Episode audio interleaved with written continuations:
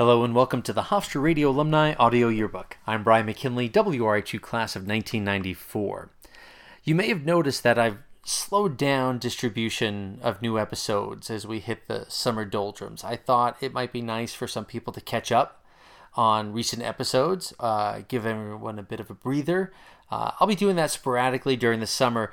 This week, though, I'm going with two new episodes. First up on Tuesday is Steve Goldman who was at Hofstra Radio in the late 1980s and early 1990s. In this interview, we get the story behind his famous nickname and some really great stories about the sports department and about Jeff Kraus. Steve's interview was the 41st interview I recorded, and we did that in early June of last year.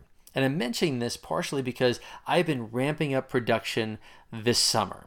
Uh, not only am I having a blast talking to all these amazing people, but I'm trying to get as many interviews done before I go back to teaching in September.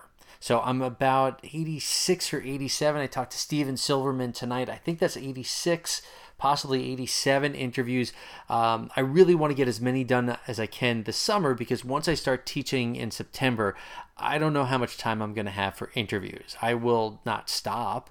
Uh, because I have some sort of addiction problem with talking to all these people, but I, it's definitely going to slow down and I don't want to lose momentum. So if you are someone who's been on the fence about doing an interview or recommending someone, please consider this your invitation to make it happen sooner rather than later.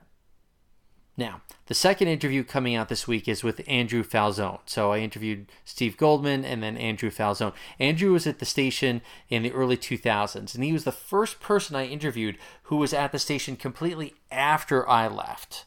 So previously, everyone I had talked to was from the 90s when I was there, or the 80s or 70s, or had some sort of connection with. But I had met Andrew while he was an undergrad. I had gone back a little bit in the early 2000s, and just really, really interesting, uh, fantastic radio talent, really good guy. And I knew he'd be a great interview. So I reached out, and I was really glad when he did agree to talk to me because he had great stories about working in the news department and working with Ed Ingles and that opened up a whole nother world for me in terms of topics and people to be interested in. So uh, I, I won't say any more. Please listen to Andrew's episode when it comes out on Thursday. I think you're really going to like it.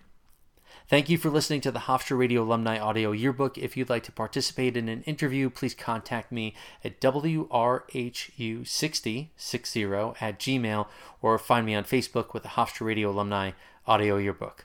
Thanks for listening and take care.